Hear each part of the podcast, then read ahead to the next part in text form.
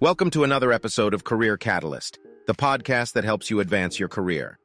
In this episode, we're going to talk about building a personal brand. Joining us is Jane Smith, a branding expert and career coach who has helped many professionals build a strong personal brand that has helped them achieve their career goals. Jane, welcome to the show. Thank you, Adam. It's great to be here. So let's start with the basics.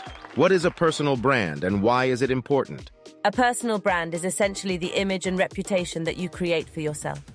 It's how you present yourself to the world, both online and offline. And it's important because it helps you stand out in a crowded job market and can open up new opportunities for you.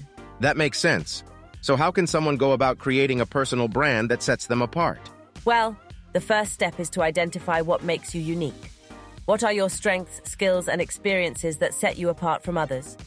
Once you've identified that, you need to think about how you can communicate that in a way that resonates with your target audience.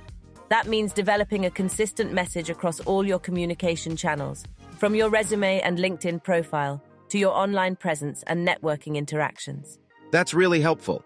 Can you give us some practical tips for building a personal brand? Sure.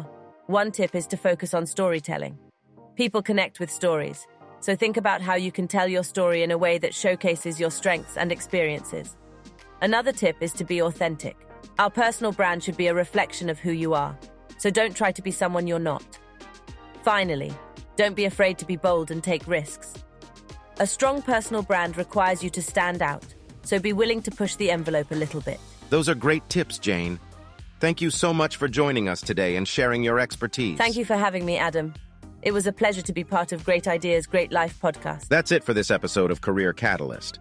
If you enjoyed the show, please leave us a review and share it with your friends and colleagues.